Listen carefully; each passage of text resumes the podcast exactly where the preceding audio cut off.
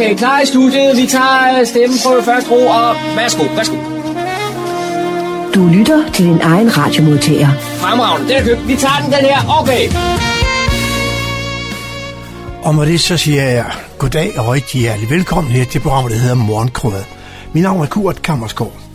Øh, som altid, så kigger vi lige lidt på, hvad det er for nogle øh, indslag, vi har med her. Vi skal først med til indvielse her forleden dag. Det var øh, for øh, sidste lørdag, ikke i går, men i forrige lørdag, den 7. september, der var der indvielse af den nye countrymarked op i uh, Nordeas gamle uh, lokale op i gågaden i Fredensborg. Men det gik ud på, ja, vi havde John Marco derop, og han kommer med en beretning fra DA. Så skal vi også høre noget om, at uh, nu her den 22. september, der skal der være, der er, er der nyt fra børnejazz igen i Fredensborg, den gamle biograf. Hvad det går ud på, det kommer også ind på her i løbet af formiddagen. Øh, så skal vi til genindvielse af Højsag Mølle. Det foregik her sidste søndag den 8. september, og der var John Marco også ude og fik øh, nogle af de taler, for der var rigtig mange mennesker, der var mødt frem derude, og vi skal høre nogle af talerne derude udefra. Hvad har vi så mere? Øh, vi, jo, vi har også haft John med på pensionistudflugten her i øh, uh, sidste øh, fredag den 6. september. Turen den gik til Teknisk Museum i Helsingør med efterfølgende spisning på Karlebro Kro. Og det lyder jo alt sammen meget hyggeligt. Og lidt lydbillede fra dit arrangement skal vi også høre her i løbet af formiddagen. Så skal vi også høre en, en, en indslag omkring, at man vil til at finde nye sange til højskolesangbog. Og der er man så opfordret folk til at også kunne skrive nogle sange, og nogen, der kan komme med. Og det er der så nogen, der har gjort, også her fra vores lokalområde. Men øh, vi skal lige finde ud af, hvad det hele er gået ud på, og det gør vi med det indslag, som Daniel har lavet. eller besøg i studiet her nu, og det kommer her sidst i udsendelsen. Og så skal vi lige have en lille melding om, at nu er jazzen tilbage igen i Fredensborg, Fredensborg Jazzklub, og det er som sædvanligt op i øh, Fredensborg Husenes restaurant deroppe, hvornår det kommer. Det kan vi også høre med om sidst i udsendelsen. Så øh, det er noget af det, som vi har valgt at tage med i dag. Så velkommen til. God fornøjelse.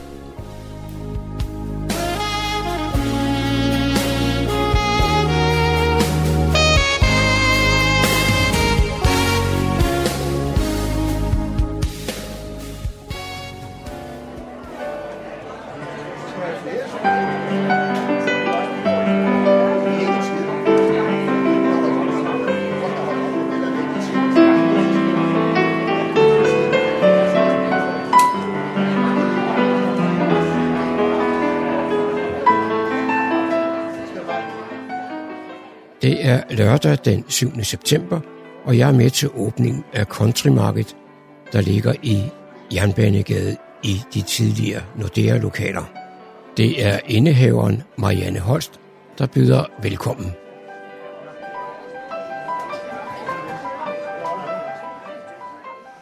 Velkommen til Country Market.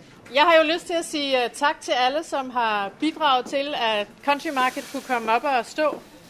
Jeg vil selvfølgelig rigtig gerne sige tak til min far, som har sørget for, at jeg kunne få lov til at realisere min uh, drøm.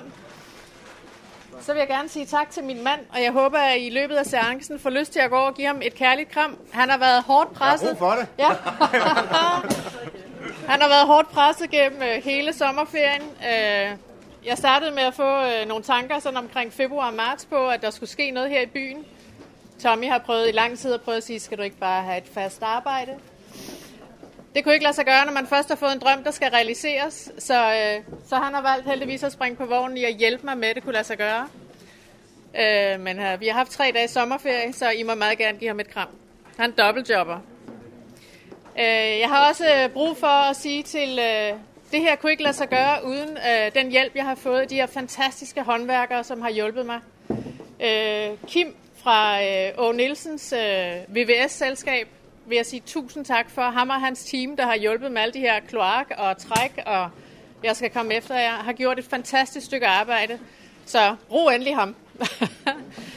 øh, per, som også er vores huselektriker her i, øh, i Frederiksborg, eller Fredensborg Centeret, kan jeg varmt anbefale. Han har været super fleksibel og hjulpet mig også med, at det her kan lade sig gøre.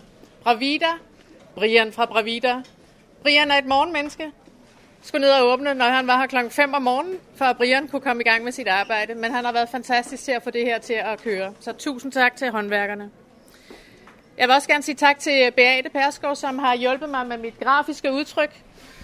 Der lægger visitkort op i baren, skulle man få lyst til at gøre brug af hende. Og øh, sådan er det jo med vores lokale øh, gode øh, folk, at vi skal selvfølgelig gøre brug af dem til at skabe forretning for dem også. Så har vi jo haft den her crowdfunding. Måske har I set, hvordan jeg har opdateret herude på, hvor vi er oppe på nu. Vi er oppe på 172.870. Der er 118, som har valgt at lave donationer her til øh, Country Market. Det er jo helt fantastisk, og tusind tak for det. Vi er jo ikke helt i mål, så jeg har tilladt mig at udskyde den til den 18. september, for vi har jo i dag med loppemarked og i næste uge med slotsmarked. Man kunne jo være heldig. Så jeg fortsætter lidt endnu. Som I vil se herhen, så har vi med specialbutikkerne, så har vi vores slagter, som er Peter, der står her, som I får lov til at komme hen og snakke med. Så kan I sige, hvad skete der lige, Marianne? Du sagde ost og fisk. De, er, der er jo ikke nogen i. Jeg lover jer, det skal nok komme på plads, men jeg har ikke kunnet nå det til åbningsdatoen. Jeg tror, at øh, nu, når vi alle sammen har stået her og blevet lidt øh, god varme i benene, og Thomas han er sød og komme og hjælpe mig med at åbne, så vil jeg give ordet til Thomas. Ja. Tak for det, Marianne. Og goddag alle sammen. Det er jo dejligt, at der er kommet så mange til øh, åbningen af Fredensborg Ny Markedsplads. I gamle dage var markedspladserne jo stedet, hvor man mødtes og udvekslede varer og historier. Og tænk, hvis vi kunne skabe en ny form for markedsstemning her i Fredensborg. På en øh, moderne markedsplads, som oven i købet ligger et skønt sted i byen. Jeg tror, det er byens smukkeste hjørne her. Yes. Det er jo lykkes andre, i andre byer i Danmark, og så kan det også lykkes her i Fredensborg. Det er jeg helt overbevist om. Fredensborg by har et stort potentiale. Vi har engageret borgere, der støtter lokale tiltag. Vi har dygtige lokale fødevareproducenter, og vi har mange turister. Og så synes jeg, det er vigtigt at nævne også, at vi jo netop har vedtaget den endelige plan for realisering af den grønne slotsby. Planen indebærer hele området hernede ved øh, Bæredammen og Langedammen, at adgangen til slottet bliver endnu mere tydelig, og så får det hele et grønt løft. Den plan løser ikke alle udfordringerne i byen, indrømmet. Men jeg tror ikke, man skal undervurdere betydningen af, hvor meget det betyder for en by, at vi både løfter den æstetisk og skaber nye dejlige rammer for et aktivt byliv. Derfor er vi i byrådet også rigtig glade for, at Marianne og Tommy nu vil åbne Country Market her i Fredensborg. Og hvor var jeg glad for at læse i Ugenyt, at du siger, at vi skal jo ikke tale Fredensborg by ned, vi skal tale den op. Yes. Det er jo det, det handler om. Det det. Så alle de der negative læserbreve, Jamen, det er jo fint at have en kritisk holdning til tingene, men på et eller andet tidspunkt, så skal vi jo ud over rampen, og så skal vi jo skabe nogle løsninger i fællesskab, og skabe noget af det her. Det er jo det, det handler om. Jeg håber, at alle jer, der nu er mødt frem, og hele Fredensborg by vil støtte op om det her projekt, ikke kun for Marianne og Tommys skyld, men for hele byens skyld. Så fra min side skal der lyde et stort held og lykke, og ikke mindst et stort tillykke med åbningen. Og så synes jeg, vi skal råbe et øh, tre korte og et langt for Country Market. Skal vi ikke det? Country Market længe leve! Hurra! Hurra! Hurra! Og så det lange. Hurra! Og så skal jeg bruge en saks. Ja, det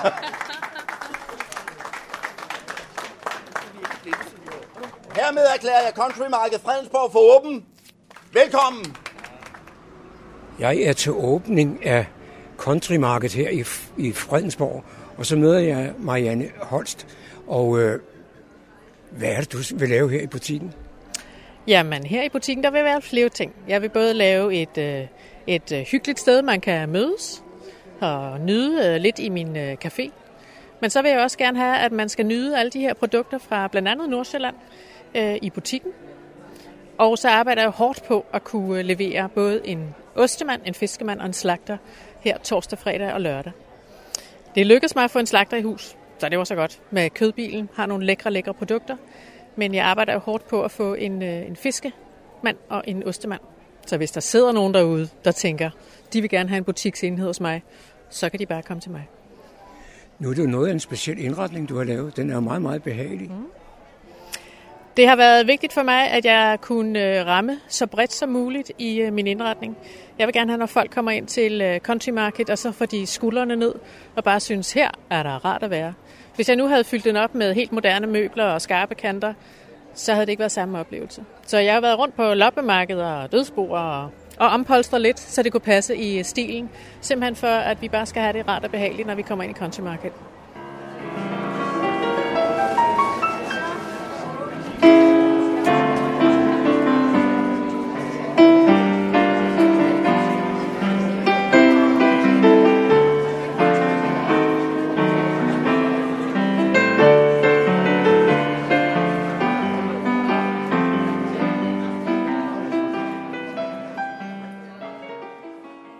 Kan tilføje, at øh, der var mødt rigtig mange mennesker op her til åbningen af Country Market.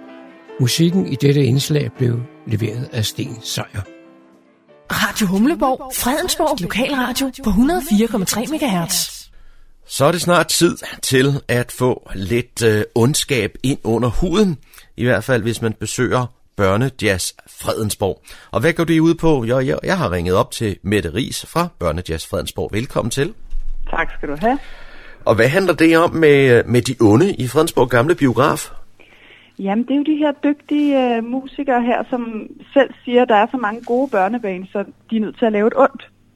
Så de er gået sammen om at lave det her orkester, som, uh, som stiller spørgsmålstegn ved, hvordan, hvornår, hvad vil det sige at være ond, og hvornår er man ond, og så videre. Så, uh, så de, uh, de, de giver den gas med, med en side, som man ofte holder lidt væk fra børnene. Mm. Så giver de den lidt gas med det. Ja, og gør det på sådan en lidt humoristisk måde, tænker jeg. Ja, det må man sige. Ja. Det må man sige. Og det er jo et arrangement, I holder i det, der hedder Børnejazz Fredensborg. Og ja. hvornår er det? Det er her den 22. september kl. 11 nede i Kulturhusets gamle biograf. Ja. Yep. Og øh, de onde, for at vende lidt tilbage til det, øh, hvem består det af?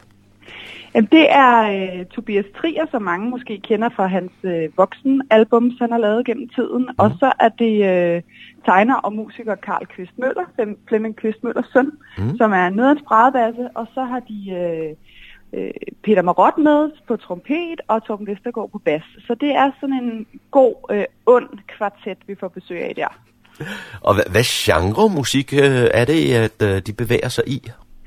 Jamen ved du hvad, det er, det er sådan lidt øh, blandet. Altså jeg ved ikke, om det er sådan et specielt jazz, egentlig man kan sige, men det er en masse sådan gode børnesang. Der er nogle øh, kendinge, som, øh, som børnene måske kender lidt, og så er det ellers sådan lidt øh, øh singer-songwriter, øh, glade sange, øh, nogen, hvor der kommer lidt guitar på og så videre. Så det er sådan det er sådan et univers, som appellerer meget til børnene. Så selvom det er ondt, så er det alligevel med noget musik, som jeg tror, alle bliver glade af. Mm-hmm.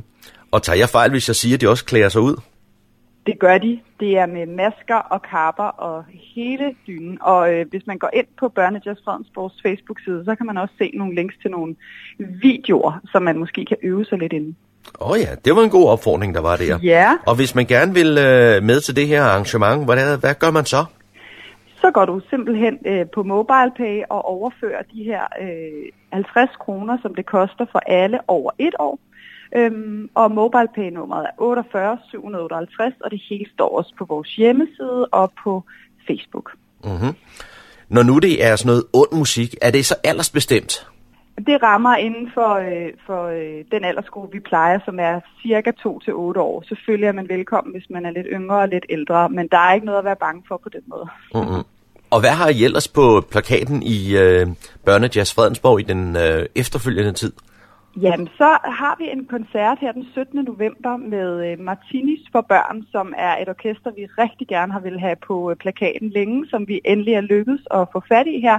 Det er Kira Martini, en rigtig dygtig jazzsangerinde, som har et band med, og de klæder sig ud og har lavet som en albums med børnemusik, og det er virkelig høj kvalitet.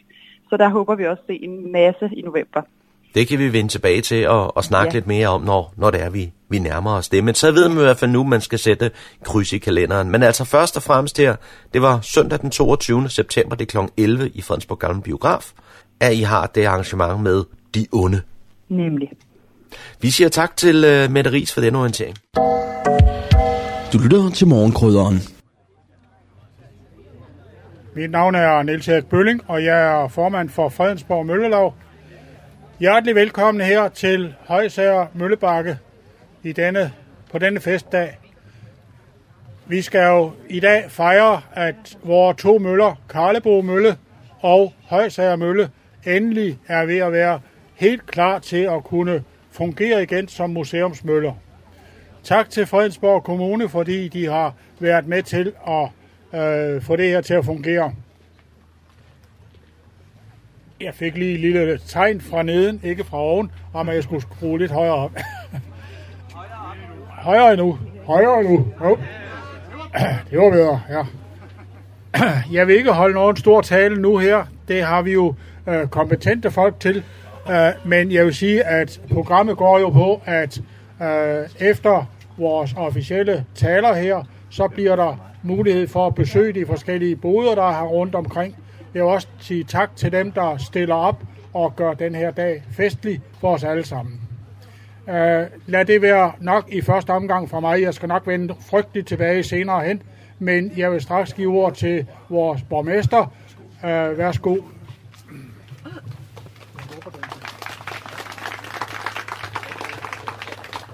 Tak for det. Og ikke mindst øh, tak for invitationen. Og at vi står her i dag, skyldes jo først og fremmest et kæmpe stort arbejde, som en øh, række ildsjæle har lagt måned efter måned, år efter år, tålmodigt og tænksomt, grundigt og gennemtænkt. Rigtig mange aktive har gennem årene bidraget til vores to flotte møller. Dem skylder vi en stor tak hver især. Skal vi ikke lige give min hånd, det synes jeg.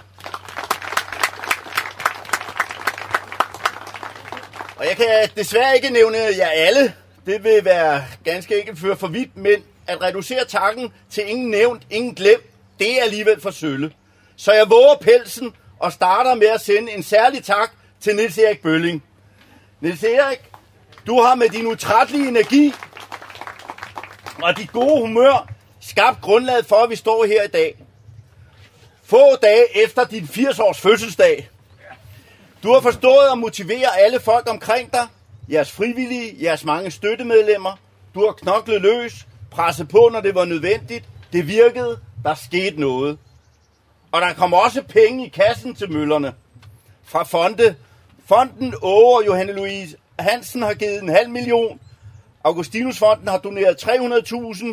Og I to fonde skal naturligvis have tak for jeres donationer. Også tak til... Ja, de skal også have en hånd.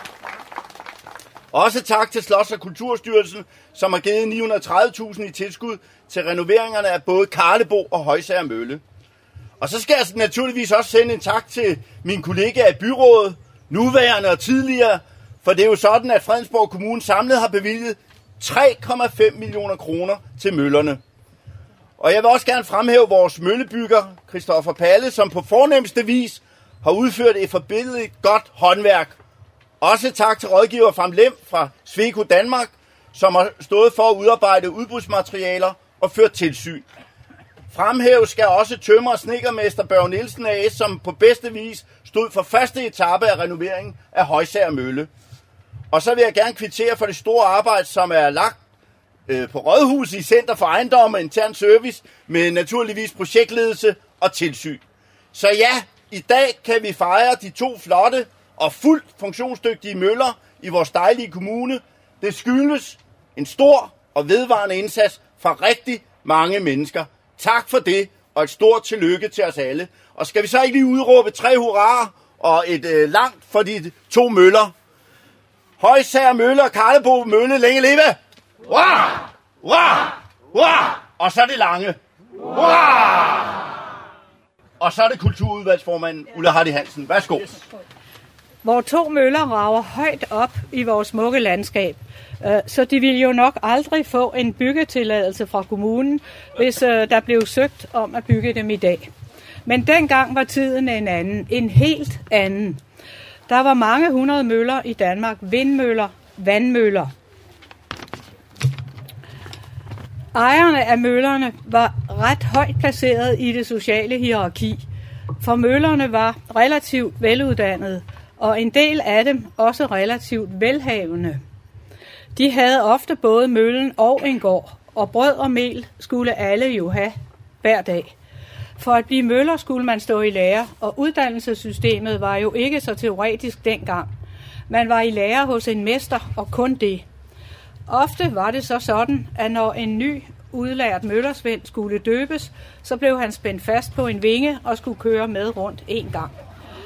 Havde han, havde han været lidt uvågen i sin læretid, så kunne man da godt finde på at stanse vingen en kort, en kort stund, når han var øverst oppe. Så hang han der.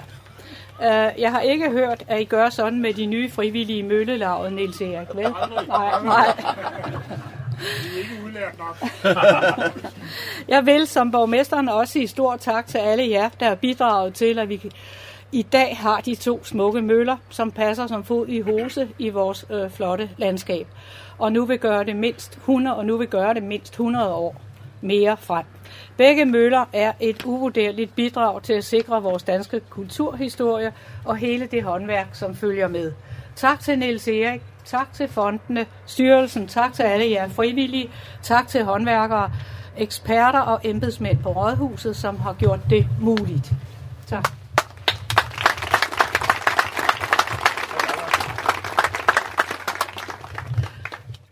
Efter Ulla Hardy Hansen er det Lars Simonsen, der tager ordet. I disse klimatider, så er det nærliggende at spole tiden tilbage til den gang, vores møller de var i fuld gang. Der blev ikke brugt fossile brændstoffer til at høste eller transportere kornet.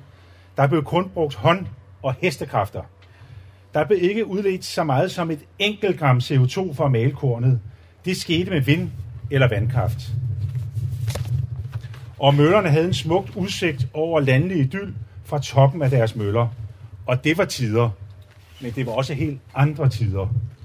Derfor er det også meget svært at formidle denne del af vores fælles historie for de yngre generationer. Men det prøver vi faktisk, og det er endda med stor succes. For eksempel har Karlebo Udeskole i flere år haft Karlebo Mølle som en af deres lokaliteter, når de var ude med de mindste klassetrin. Hver gang så stiller et par frivillige for møllelaget op og hjælper, og det skal I have stor tak for. I fortæller om møllen og hjælper med det praktiske. I viser børnene, hvad det handler om, og de kan se det hele og også røre ved tingene. Jeg håber, at vi, med, at vi med disse to møller kan fortsætte med at formidle vores fælles kulturhistorie til en bred kreds. Det vil altså så børn, voksne og ældre. Det fortjener de. Og endnu en gang, alle jer, der har været med til at bevare og renovere møllerne, I fortjener en rigtig, rigtig stor tak. Tak for ordet.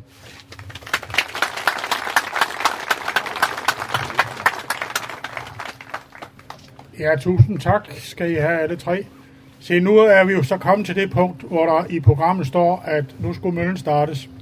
Men vi har jo samtidig det, at det er vindstille, og det er jo møllerens mareridt. Vi kan ikke køre med vingerne, når det er vindstille. Der er ikke nogen hjælpemotor til det her. Så vi må bare markere, at møllen bliver startet ved, at borgmesteren tager fat i, i uh, kæden uh, og symbolsk uh, markerer, at nu bliver den startet. Normalt så vil man løsne bremsen, og så vil den begynde at køre. Ja, men så erklærer jeg møllerne for åben. Også Karlebo Mølle.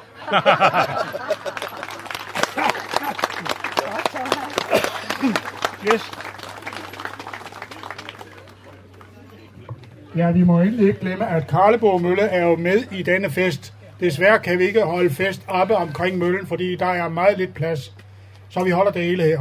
Men Husk, hver gang der er åben på møllerne, kan I også besøge Karlbo Mølle.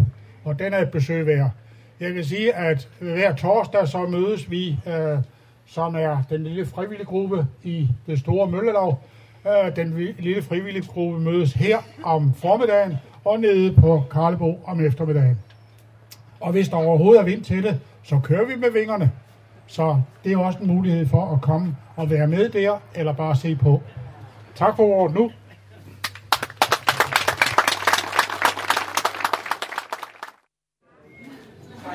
Så oprandt den store dag endelig, og jeg står her på Højsager Mølle sammen med formanden for Fredensborg Møllelag, Niels Erik Bølling.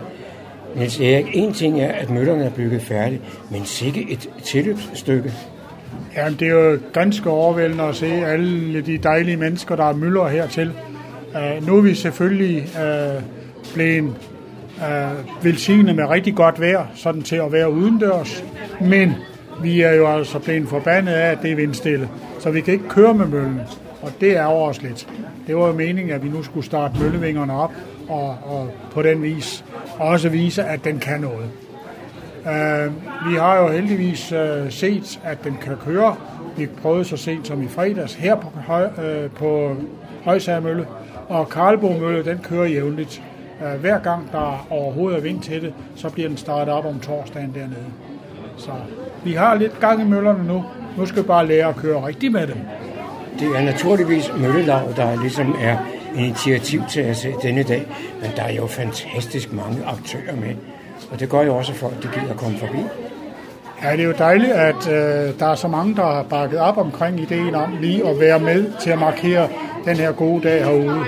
Først og fremmest skal vi da takke Kulturforvaltningen, som har været med til at arrangere dagen i dag, og vi skal også takke kommunen, som har været årsag til, at vi overhovedet har fået møllerne op og køre igen. Uh, men øh, uh, jeg, jeg kunne jo nævne dem alle sammen, eller ingen. Uh, vi har jo her rundt, uh, især synes jeg dog, at vi lige skal fremhæve Lokalhistorisk Forening, Lokalhistorisk Arkiv, som er uh, fremme med uh, rigtig meget, uh, som viser historien bag møllerne her i Fredensborg. Og jeg kan også nævne, at som øh, øh Møllelov har vi været med til at få udgivet et lille hæfte, der hedder øh, Møller i, ja, hvad hedder det, det hedder øh, Nutid og Fortidige Møller i Fredensborg Kommune. Og alle, der bliver støttemedlemmer, de får det der hæfte udleveret. Det er et dyrt hæfte, som fortæller om de 26 møller, man har fundet. Nu har vi to tilbage. Så er jeg gået hen i en lille båd her, øh, som øh, Fredensborg Humbæk Lokalhistoriske øh, Forening står for. Og så møder jeg Paul. Øh, hvad er det, I viser frem her?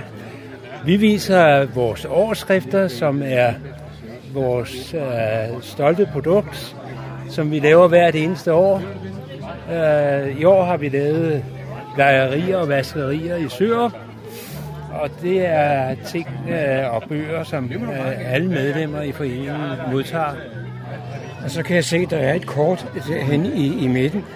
Så står der Møllerne i Fredensborg Kommune. Hvad er det? Ja, det er jo øh, angivelse af, hvor mange, utrolig mange møller, der har været i Fredensborg. Øh, vi har jo kun et lille udsnit tilbage, men der har været rigtig mange. Så det er en angivelse af, hvor mange der har været og vi kan se på trådene øh, på kortet, at der er måske 20, 20 møller. Så står jeg sammen med en af aktørerne i det her arrangement, kan man sige, nemlig møllebygger Christoffer og Palle. Det har været noget af et job. Det har været en stor opgave, ja. Men det er jo dejligt at se, at der er så mange mennesker, der tilslutter sig den, øh, den hyggelige event, at vi genåbner møllen. Det synes jeg er en stor fornøjelse. Det er bare ærgerligt, at der ikke er nogen vindedag. Det er jeg meget ked af. Jeg vil helst, at den er kørt på fulde, på fuld damp. Men øh, det gør den ikke. Men sådan er det. Nu når du er færdig med sådan et job som det her, hvad er så det næste job? Jamen, vi har en øh, vandmølle i gang over øh, ved Kalundborg. Har vi PT ind i gang. Så har vi øh, vedligeholdelse af de andre møller. Det er jo sådan med sådan nogle ting til jer. Det er ikke den endelige opgave. Det er at hele tiden tilstøde vedligehold og lignende, som skal til, tilses. Og det øh, klarer vi løbende. Så helt sikkert. Jeg troede, når du var færdig her, så kunne du lade dig pensionere. Desværre ikke. Desværre ikke. Så mange penge er der desværre ikke sådan noget. Så, så det, øh, vi, har, øh, vi har mange møller, øh, som vi tilser. Vi har en 12-15 stykker, som vi er faste på. Øh, så det er hele tiden noget at lave. Så du er fast på møller, du har ikke andre opgaver? Jo, vi laver en, øh, en del for kirker også. Men øh, mit største hjertebarn, det er en møller, og så deltid vindmøller. Vandmøller også, men øh, vindmølle, det er, det er det, der ligger en hjerte nærest. Er der stadigvæk lærlinge, der bliver uddannet som øh, øh, møllebyggere? Altså, det er sådan, at selve uddannelsen er stoppet i 60'erne engang, og den sidste øh, uddannede med svendebrev er, er min gamle lærermester, kan man sige. Så vi får ikke svendebrev på det, som man gjorde i gamle dage men det er det nærmeste, vi kan komme i Danmark. Og så er det sådan, jeg søger uddannelse i Holland, fordi det er der, man har den største ekspertise. Man har flest møller, derved har man også ekspertisen mest velbevaret. Så der tager jeg til løbende. Så er jeg gået lidt ned af Møllebakken øh, på skråningen, og så møder jeg Nils. Og Nils, du ligger og roder helt ned i, i øh, undergrunden, havde han sagt. Hvad er det, du laver? Ja, jeg fjerner det, som ikke rigtig øh, kan lade sig gøre med len, for det bliver ved med at komme på grund af nogle udløber nede i jorden, altså sådan rigtig rødder udløber. Den hedder regnfand. Den er smuk, den smukke gule, man ser. Det er altså ikke den invasive, øh, øh, hvad hedder det, kanadisk gyldenris, men den er altså hjemmehørende, men den er breder så meget. Og den er nødt til at håndluge, er nødt til at hive den op med, med, med rødder og udløber og det hele. Så det er meget mere effektivt. Så det håber jeg, at det, altså det, det, kan, det har jeg erfaring med, at det kan lade sig gøre på den måde. Nu er det her jo et relativt lille areal. Man kan vel ikke gøre det her på store arealer?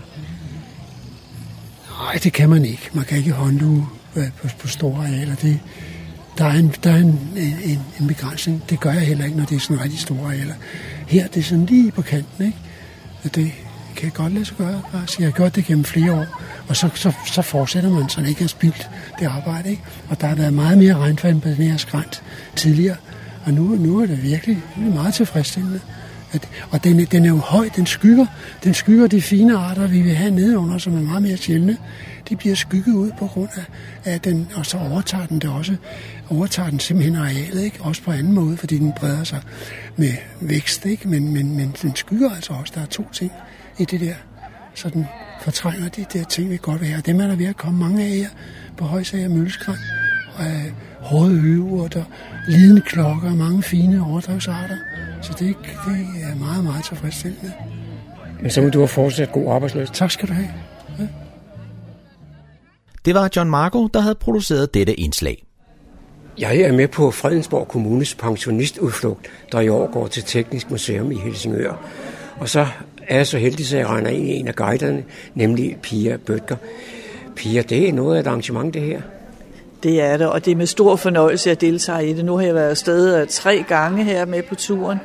Øh, I onsdags var der nu ikke så mange med, der var, var vi kun 100, så det var sådan til at overse, men øh, vi var der alligevel tre busser afsted.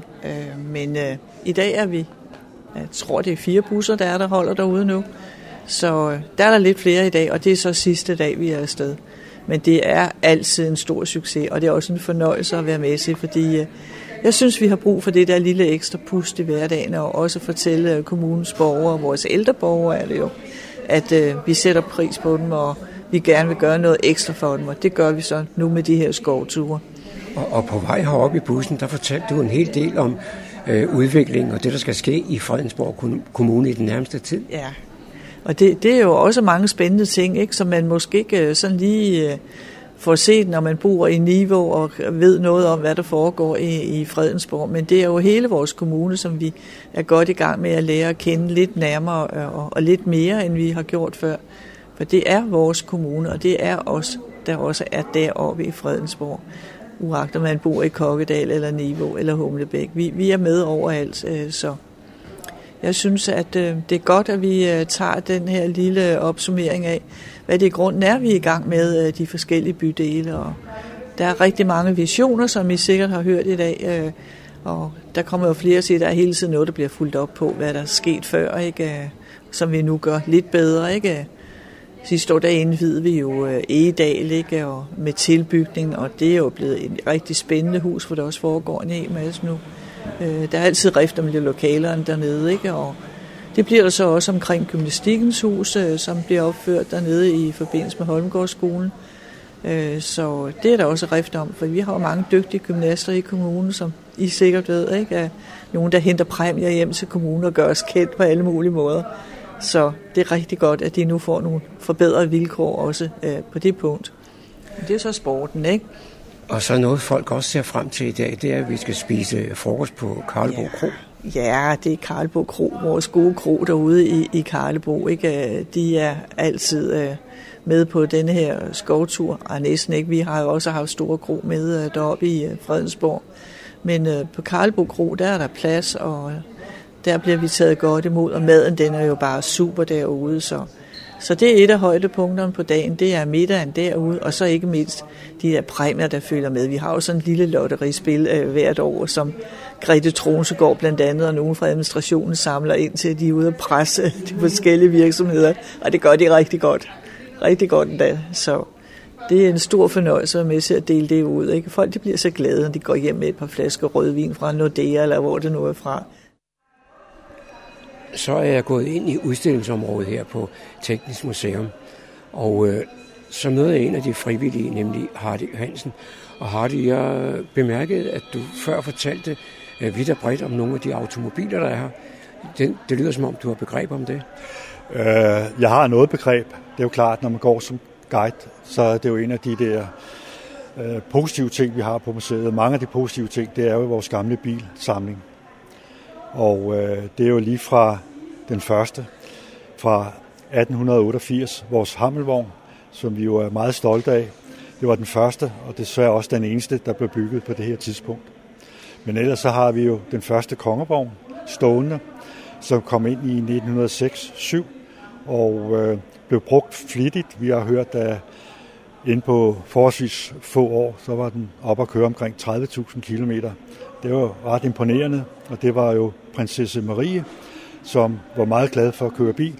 Hun havde naturligvis en øh, chauffør, der kørte for hende, men øh, vi ved, at hun var meget aktiv, og når der for eksempel var ildebrand i København, så øh, var hun meget øh, bevidst om at komme ud og også hjælpe til. Og øh, vi havde lidt svært ved at forstå, hvorfor hun var så interesseret i det, men det viste sig, at hun var jo på en måde en del af det københavnske brandvæsen, og havde også sin egen uniform, og var meget behjælpelig med at hjælpe til, når der var sket ting og sager derude. Så hun var jo utrolig populær. Men, men 30.000 øh, km på det tidspunkt, og på de veje, man havde, det må være noget af en bedrift. Det var en bedrift, men øh, bilen var jo også øh, fantastisk på det der tidspunkt. Det svarer jo til det ypperste af en Rolls Royce i fag, det må vi sige. Og øh, naturligvis havde hun øh, en chauffør, der tog så kærligt af, af bilen, så den blev jo passet og bleget naturligvis. Og det kan vi jo også se i dag, hvor den jo stadigvæk står i, i en fantastisk flot stand.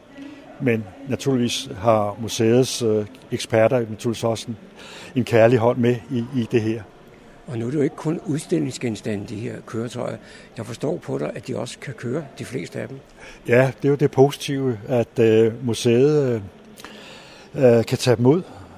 De kan køre rundt omkring, og øh, der bliver jo altid indkaldt igennem diverse medier, aviser, at øh, den er den dag, der er man velkommen til at komme ud og se øh, bilerne køre. Og øh, der er jo mange, der er interesseret i at se en gammel bil, også hvordan den bliver startet op. For eksempel Hammelbilen, øh, det tager jo cirka 20 minutter at starte sådan en bil op, og der følger man hele processen fra øh, man øh, starter og til den så begynder at køre omkring øh, museets små veje her. Så vi holder os inden for, kan vi sige, vores område. Men øh, det synes jeg er spændende, og det er jo også godt for bilerne, at de kommer ud og, og rører sig. Øh, hvad er din egen baggrund? Øh, min baggrund er jo egentlig, at jeg blev udlært på, øh, på Helsingør Værft som maskinarbejder. Og øh, så har jeg så læst på teknikum til ingeniør. Og øh, en af mine første job var jo egentlig, at jeg arbejdede herude på støberiet. Øh, jeg var sikkerhedschef på det her støberi, værftets støberi, hvor vi står nu. Og øh, senere hen har jeg så fået øh, arbejde i København, hvor jeg fik øh, tæt berøring med inspektion af flyvemaskiner.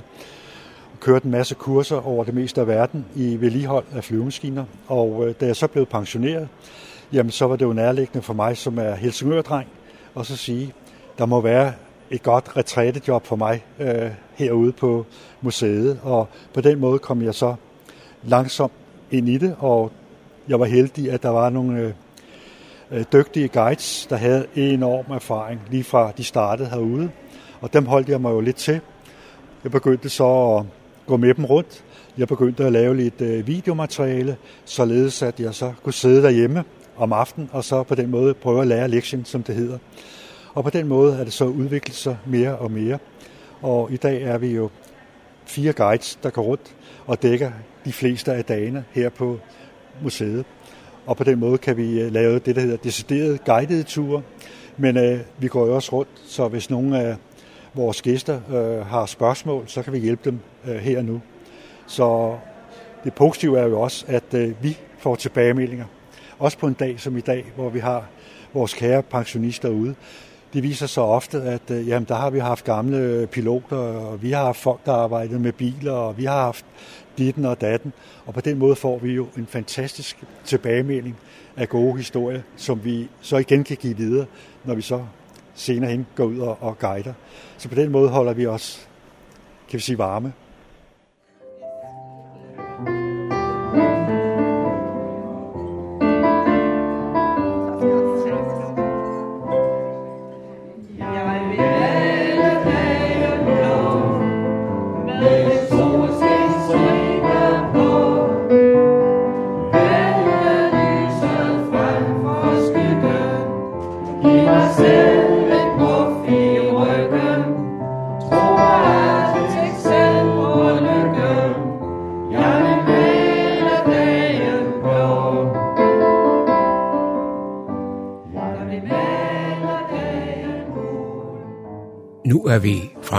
Karlebo Kro, hvor der naturligvis var et dejligt måltid og øh, lidt fællessang, og så holdt borgmester Thomas Lykke Pedersen sin tale.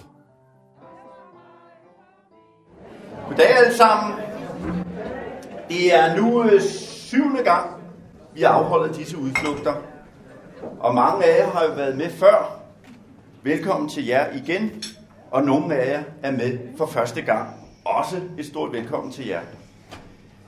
Jeg øh, håber, at I alle sammen vil nyde denne dag og øh, komme hjem med gode minder om en dejlig dag i rigtig godt selskab.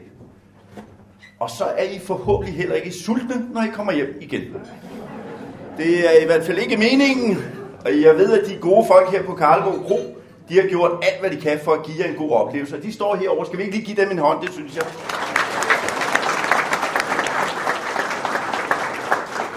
Se, en øh, udflugt som denne arrangerer jo ikke sig selv. Og jeg vil også gerne have lov til at takke arbejdsgruppen og vores dygtige medarbejdere, som har arrangeret turen, samt ikke mindst Grete Tronsegård, som har skaffet sponsorgaver til lotteriet, som vi skal øh, have senere. Også en tak til musikken, som leveres af Nikolaj Bang. Ham synes jeg også, vi skal give en hånd. Tak. Og så vil jeg traditionen tro præsentere de byrådsmedlemmer, der er med på denne her tur i dag, og det er Hanne Berg, du kan gerne rejse jer op, Per Frost, Louise Menke, Flemming Rømer og Pia Bøtger. Tak til jer, fordi I vil være med. I byrådet synes vi jo, at de her udflugter er vigtige. De er vigtige, for de udflugter binder os sammen på kryds og tværs. Vi får nye netværk, nye bekendtskaber, og vi får en rigtig god oplevelse sammen. Og når vi kender hinanden, så kan vi også passe bedre på hinanden og hjælpe hinanden. Og det synes jeg faktisk, vi er rigtig gode til her i kommunen. Og det betyder meget, fordi øh, vi vil gerne have, at det er en attraktiv kommune, uanset hvor gammel man er. Så det kan vi med god grund være stolte over. Se, med dette så vil jeg ønske alle sammen en øh, fortsat god dag, og skål!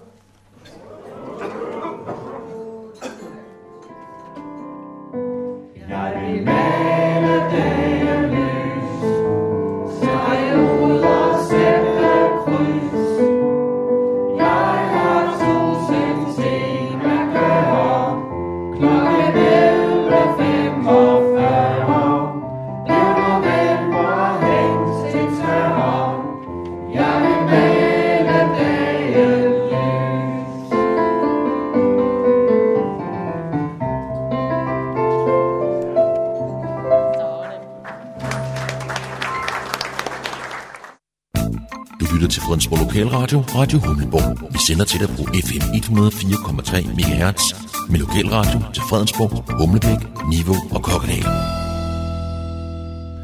Her slutningen af sommeren, der opstod der pludselig en, øh, en debat i medierne, om det var på grund af gurketider, eller om, om der virkelig var noget kød på øh, historien om en, øh, et tilbud om en sang til højskolesangbogen Ramadan i København. Det prøver vi at belyse her, fordi jeg har inviteret Anders Grejs, som er en af de folk, som er øh, med til at skrive den her øh, sang til højskolesangbogen. Velkommen til, Anders. Jo, tak. Du er lokalmand her til, øh, til Fredensborg og omegn, Ja. så øh, det er jo sådan en anledning til, at du kommer forbi, at vi skal snakke lidt om den her. Men for at starte et sted, øh, hvor, øh, hvordan opstod ideen om at lave en øh, sang til Højskolesangbogen? Jamen det er sådan, at, øh, at øh, Højskolernes Hus de har nedsat et øh, sangbogsudvalg, som har til opgave at finde nye sange til den nye udgave af, af Folkehøjskolens sangbog. Den kommer her i 2020, og det er den 19. udgave. Mm. Og der vil man gerne have nye sange ind, man vil gerne have 100-150 nye sange ind. Så derfor har der været en åben runde, hvor alle kunne skrive sange og sende ind, og, øh, og nu her er, er sangbogsudvalget så i gang med at spørge nogle øh, professionelle sangskrivere, om, om øh, vi vil byde ind. Og der er jo derfor- flere, der er i gang, fordi vi har Ja. jo tidligere her på radioen haft besøg af Annette Prehn, der Ja. har fortalt lidt Ja. om, øh, om de tekster, som hun har skrevet Ja, til, nemlig. til sangbogen. Der er rigtig mange, der er i gang, og jeg mm. Kan godt love dig, det der sangbogsudvalg, de har travlt med at få lyttet øh, forslag igennem, for de lytter jo til det hele. Mhm. Men det, som de så også har gjort, det er, at de har arrangeret nu et par øh, seminarer, hvor øh, professionelle sangskrivere kommer, og kommer med bud på nye fællessange til Højskolesangbogen. Og der øh, har jeg blandt andet været inviteret med. Mhm. Og øh, til, til det seminar, som vi havde i maj måned på den rytmiske højskole, der øh, var vi øh, omkring 20-30 sangskrivere til stede, tror jeg. Og, øh, og der var blandt andet øh, mig selv og øh, en øh, dame, der hedder Nana Jacobi, og en digter, der hedder Øskan Ajrulovski, og en sanger, der hedder Isam Bakiri. Det er ham, som har været med i Outlandish også. Og vi faldt i snak, øh, ligesom under den overskrift, hvad kan en højskolefællessang overhovedet handle om? Mm. Og på det tidspunkt, øh, der var det ramadan, og øh, Isam og Øskan der, de øh, fastede. Det er jo en del af, af ramadanen. Øh, så det var selvfølgelig noget, der fyldte meget for dem lige på det tidspunkt, og så snakkede vi om, kan man, egentlig, kan man skrive om det? Kan man synge om det i en højskolesang? Og det synes vi egentlig godt, man kan. Så I havde allerede debatten dengang? Ja, vi diskuterede det internt, øh, Mhm. og, så, og så snakker vi jo fagligt, fordi vi er sangskrivere, og snakker vi om, mm. kan man skrive om det? Øh, og os, som ikke fejrer ramadan, vi er jo meget sådan, øh, optaget af at lave en fællessang, som har noget i sig, som alle kan forholde sig til.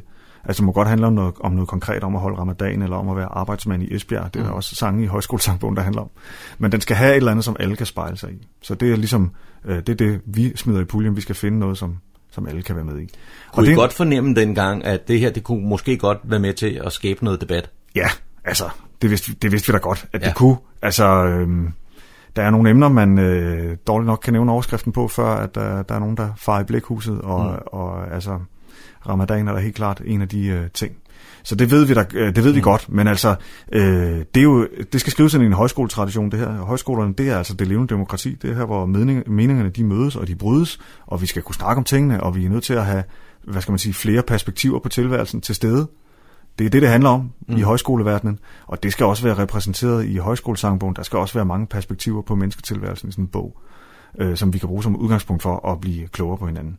Så derfor kan man sagtens skrive om sådan noget, som ramadan, mm. lige så vel som man kan skrive om at være arbejdsmand i Esbjerg. Mm. Det er der sådan set ikke nogen forskel på. Og hvad skete der så efterfølgende, da I begyndte at skrive den her sang? Hvordan var processen der? Jamen, øh, processen var, øh, var sådan, øh, at, at øh, vi forsøgte hele tiden at finde den her øh, dobbelthed i sangen imellem og skrive om ramadan og også skrive om noget, som alle kan forholde sig til. Og, mm. og den hedder jo Ramadan i København, for det er ligesom de to spor, der er i den. Det er øh, Ramadan-oplevelsen, og det er oplevelsen af København som by. Øh, og det har vi så siddet sådan og nørklet, som man jo gør som sangskriver, meget små øh, skridt, øh, en detalje ad gangen, øh, og ligesom fået det på plads. Og da vi så var færdige med at skrive den, så spillede vi den for resten af gruppen, der var til stede der. Mm. Og, øh, og så var det sådan, at næste dag fik vi filet lidt videre på den, og om aftenen så sang øh, Isam og Nana øh, den her sang som fællessang ind på Rådhuspladsen, hvor Mellemfolkeligt Samvirke holdt et stort arrangement med mange tusind mennesker, og, og hvor den så blev sunget som fællessang. Mm. Og der var der så, der var nogle journalister til stede fra Berlingske Tidene, som hørte det og lavede et interview med, øh, med Isam i den forbindelse. Øh, og så var det jo ligesom ude i offentligheden, at der var den her sang om, øh, om ramadan, som skulle i øh, højskolesangbogen. Men der var også nogle detaljer, der ligesom ikke kom med øh, i, i den debat. For eksempel, at den her sang er jo slet ikke udvalgt til sangbogen og højskolesangbogen endnu overhovedet. Nej, nej, det er jo et forslag. Det er forslag, Ja. og der er rigtig mange forslag. Der er mange tusind forslag. Jeg tror, mm. Mm. de er oppe på 4-5.000 forslag nu. Det her det er altså én sang, øh, og der skal vælges omkring 100-150. Ikke? Så vi er slet ikke sikre på, at den kommer med endnu. Nej, nej. Men bliver den ikke trygt i højskolesangbogen, så har den jo været trygt alligevel. Ja, det har den, fordi at øh, debatten den kom, øh, stak jo lidt af, kan man godt Mm, sige. Så mm. politikken de valgte at, at trykke øh, sangteksten på, på forsiden af avisen den dag, hvor vi også indrykkede en kronik, hvor vi forsøgte, også sangskriver, vi fire sangskriver, der har lavet den her, forsøgte ligesom lige at på en lødig måde at komme med vores perspektiv på hele det her forløb. Ikke? Det er vel de færreste danske sangskriver, som har fået deres tekst på forsiden af politik. Ja, altså det er der, kan man sige, et mål i sig selv. Ja. Men, øh, men øh, ja, det er, det, er jo, øh, det er jo noget, der skaber debat, altså, mm. og det viser jo også bare, at, at øh, det er noget vigtigt noget, vi arbejder med. Altså mm. det er ikke ligegyldigt, hvad der er i øh, vores højskolesangbog. Det er faktisk vigtigt. Og jeg synes da egentlig, det er meget rart, at der er så mange mennesker i Danmark, der har en holdning til vores højskolesangbog. Det er et vigtigt værk. Mm. Det er det altså. Øh, jeg kan også høre i debatten, at der er mange, der måske lidt til lejligheden har fået nogle holdninger til højskolesangbogen, og ikke måske helt har sat sig ind i, hvad den egentlig rummer. Øh, det er jo virkelig et overflødighedshorn af forskellige musikgenre og forskellige perspektiver på livet. Der er sange på tysk og færøsk og alt muligt øh, andet. Ikke? Mm. Øh, det er virkelig et spændende værk. Og det er meget vigtigt åbenbart, det vi arbejder med. Det er noget, der kan få folk øh, godt op af stolene. Og man kan vel godt sige, at I fik lidt travlt i de dage der. Vi har haft rimelig travlt, ja. det har vi. Uh, vi har faktisk ikke helt uh, kunne følge med i, i vores lille firmandsgruppe, uh, hvem der har snakket med hvad for nogle uh, medier mm. og sådan noget. Det gik rigtig stærkt på et tidspunkt. Uh, og det var jo sådan set også midt i sommerferien, så jeg har da for eksempel givet interview i badebukser nede i LaLandia uh, omkring den her sag. Uh, men altså sådan er det. Når, det. når det ruller, så skal vi tage debatten. Det er mm. super vigtigt at fortælle om de her ting. Mm. Altså det er det. Og vi er også klar til at snakke om det igen, hvis den her sang bliver udvalgt. Det tror jeg er en gang her i efteråret, at vi får det at vide. Så er vi klar til at tage debatten igen, og vi tager den øh, også gerne, når, når højskolesangbogen udkommer, hvis vores sang er med. Og det kan vel både være positivt og negativt, at der pludselig er sådan en sang, som skaber den slags debat mm. over for det her udvalg, der skal sidde og udvælge sangene. Ja, altså udvalget består jo af nogle sindssygt kompetente mennesker. Mm. Og de er jo valgt til den her opgave, blandt andet fordi de godt kan finde ud af at øh, skille øh, skidt og snot ad. Ja. Altså de kan godt finde ud af, hvad der skal med i en vurdering af sangen, og hvad der ikke skal med. Øh, det er jeg helt overbevist om. Øh, men selvfølgelig påvirker det, øh, hvad skal man sige, sangen og sangens væsen på en eller anden måde, at der er den her debat. Øh, både godt og skidt, kan man sige. Øh, men nu er, er den i hvert fald ude i verden, kan man sige, ikke? og der er rigtig mange, der synger den som fællessang nu, øh, så den får jo i hvert fald lov til at slå rødder øh, nu her, allerede før vi ved, om den kommer med i højskolesangbogen. Ja, teksten er jo blevet delt. Det kan man roligt sige, ja. Og det, det der jo er med den her proces, er, at øh, vi vil gerne synge den offentligt, mm. øh, umiddelbart efter vi har skrevet den. Fordi at, øh, at vi gerne vil prøve at høre, hvordan fungerer den som fællessang. Mm. Altså, vi kan godt sidde fire mand sammen og synge den, og være enige om, hvordan den skal lyde, og hvordan den skal fraseres. Men det er ikke sikkert, at det, det fungerer lige sådan, når man synger den med en stor flok. Så, så det har været en af grundene til, at vi offentliggjorde den ret tidligt var at prøve den af mm. sammen, altså med nogle andre. Og i det, hvad skal man sige, miljø, den er tiltænkt, det er jo en fællessang. Har I så også indspillet den? Nej, det har vi ikke endnu, Nej. altså, øh, og det er faktisk fordi, at, at nogle af de erfaringer, vi har gjort os, når vi har sunget den som fællessang, dem er vi ved at indarbejde i sangen, så den er ved sådan at finde sin helt endelige form. Men altså, den bliver indspillet på et eller andet tidspunkt, det gør den helt klart. Øh, så den og, kan... og det bliver jer fire måske, der skal stå for det? Det ved jeg ikke endnu. Det må vi se. Altså, øh, jeg er først og fremmest sangskriver, så mit, øh, mit arbejde, det ligger i at, mm. at, at skabe øh, det værk der, og så, og så skal den øh, jo bondes, som det hedder, mm. på gammeldags, på et eller andet tidspunkt. Og det kan da også være, at jeg skal være med til det. Men ja. øh, det vigtige er nu at få den skrevet, synes jeg. Har du så været med til andre sange, der øh, er blevet tilbudt til på? Ja, altså, øh, jeg har skrevet øh, nogle andre sange også, som, øh, som også er med i puljen. Øh, mm. Blandt andet skrevet... Øh, en sang sammen med Christina Holgersen, øh, som er en, en kvindelig sangskriver fra Aarhus. Meget dygtig kvinde, og øh, en forfatter, der hedder Stine Pilgaard, som har skrevet en bog, der hedder Lejlighedssange, sjovt nok. Mm. Ja, og vi har skrevet en sang sammen, som, øh, som nok også ryger i puljen, og, og der er også nogle forskellige andre øh, sange, hvor jeg har været med ind over. Ligesom jeg har skrevet nogle selv, jeg jeg har tilbudt, ikke? Men det er jo alt sammen noget, udvalget tager, tager stilling til. Øh, vi mødes øh, med dem her i september, og og spiller nogle af de bud, der er kommet frem, og diskuterer det frem og tilbage. Men altså, det er jo udvalget, der træffer en beslutning i sidste ende om, hvad der skal med. Afslutningsvis, uh, Anders, en af de andre sange, du har været med til at skrive, det er en, der hedder Danmarks smukkeste sømil. Ja. Og den må du lige fortælle om, uh, og bagefter så skal vi høre, hvad det er for et nummer. Ja, uh, jeg har sådan et uh, projekt sammen med en anden sangskriver, som hedder Nana Svartslose, hvor vi laver sangbare egensportrætter så tager vi rundt i Danmark, og så øh, opholder vi os et sted i otte dage og skriver otte sange ud fra nogle møder med nogle mennesker, der findes i det område. Og sådan et har vi lavet om øh, Hillerød, hvor vi blandt andet har været ude og sejle på den lille færge, der sejler inde på Slotsøen i Hillerød. Mm. Og den sejler jo lige præcis en sømil, når den sejler sin runde der, og det kalder man for Danmarks smukkeste sømil.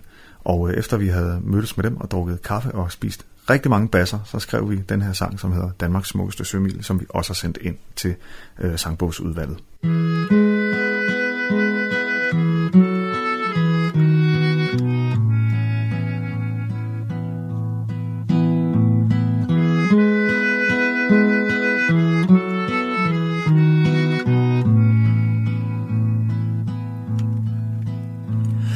den lille færge sejler på søen.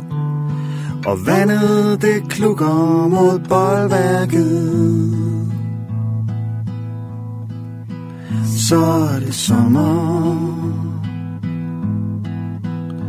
Når motoren trofast tuk-tukker Og jeg ser op mod himlen kan jeg mærke Nu er det sommer. Nu er det sommer. Og jeg står bag ved roret og ser Hvor afslappet mennesker kan være.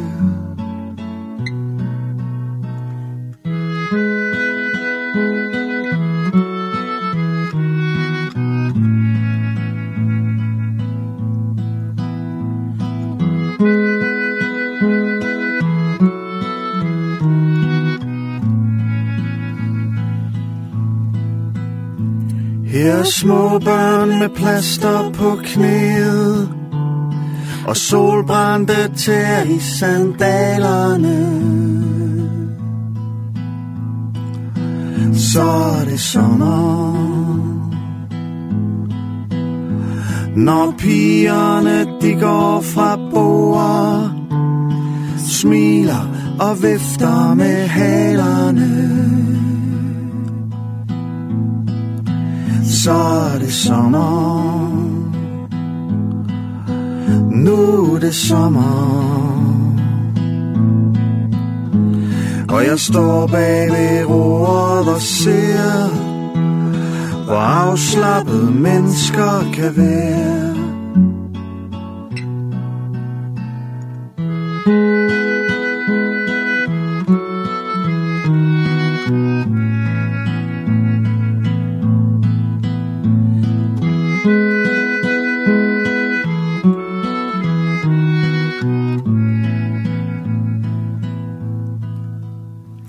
Jeg har løbet så stærkt hele livet. Nu står jeg bag roret og sejler to knop. Her på Danmarks smukkeste semil Har jeg endelig fundet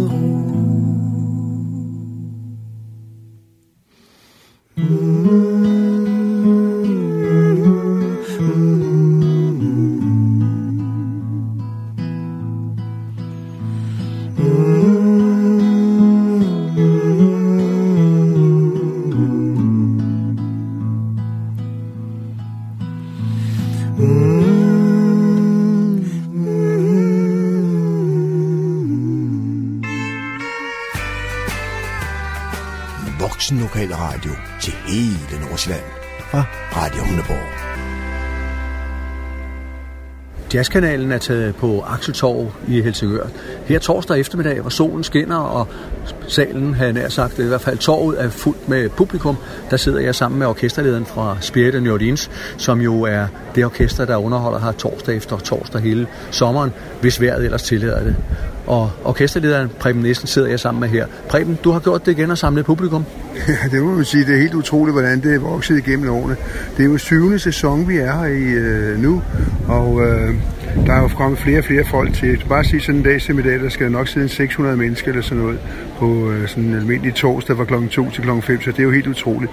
Da vi startede den første gang, kan jeg huske, der var der ikke mere end 7-8 mennesker, men hvis vejret er rigtig godt, og der er rigtig sommerferie, kan der godt komme 1000 mennesker, så det er jo fantastisk. Jeg har selv været her nogle gange, når man har siger, hvordan kan alle de mennesker være her på Akseltorv, selvom der er god plads. Øh, Preben, det er jo sådan, at øh, Fredensborg Jazzklub jo også får besøg af The Spirit of New Orleans. Vi har været lidt udfordret på omskiftning med, med, med restauratøren i lokalerne i Fredensborghuset, men nu har vi fået gang i det igen, og den, øh, 18. oktober, fredag den 18. oktober kl. 19 til 22, der spiller I i Fredensborghusene. Ja, det glæder vi os til. Vi har jo været der flere gange øh, igennem årene, og så, så vi, vi har noget at se frem til, og det håber jeg da også publikum har. Preben, vi har jo rykket det en lille smule, altså fra 19 til 22, faktisk på din anbefaling, for at øh, det ikke skal blive for sent. Det er jo et ældre publikum, der deltager normalt, og det betyder jo, at vi, vi slutter en, en halv time tidligere, end vi normalt gør. Det gør det også nemmere med offentlige transportmidler at komme videre fra Fredensborg, hvis man skal hjem og ikke lige bor i byen. Ja, jeg tror, det er helt rigtigt, og vi kan jo se det på det, som øh, du og Lone, øh, din kone, har lavet nede på, på, på færgen dernede. Det tidspunkt, vi spiller derfra, det er jo fra, at folk kommer klokken 5, og så går de hjem, når klokken den er 20.30 eller noget i den stil. Og det har jo virket, der, er- der er jo temmelig sikkert udsolgt hver eneste gang, ikke også? Jeg tror, det er, er nemmere for ældre mennesker at komme hjem, og man vil selv hjem også. Jeg gider heller ikke selv så meget mere. Nu, når man er blevet 70, så er det ikke det samme, som da man var 14, 16, 18 år. Nu synes man, det er dejligt også at komme hjem til sig selv. Preben, jeg er helt sikker på, at publikum vil glæde sig til et genhør med Spirit of New Orleans i Fredensborg. Og øh, du skal jo videre her på Akseltorv.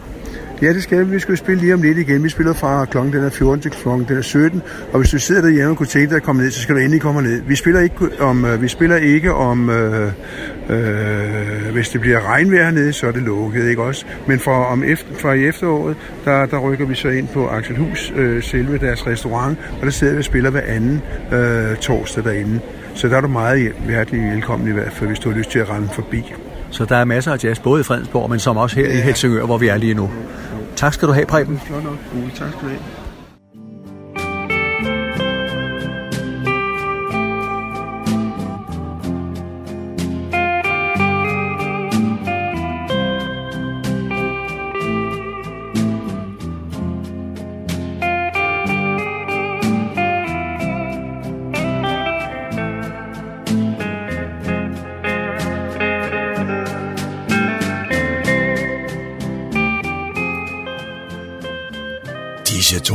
Fortæller os, at vi er nået til afslutningen på denne uges udgave af programmet, der hedder Morgenkrøden. Her fra redaktionen, som består af undertegnet, jeg hedder Kurt Kammersgaard. Ja, der siger jeg tak for nu, og på genhør en anden god gang.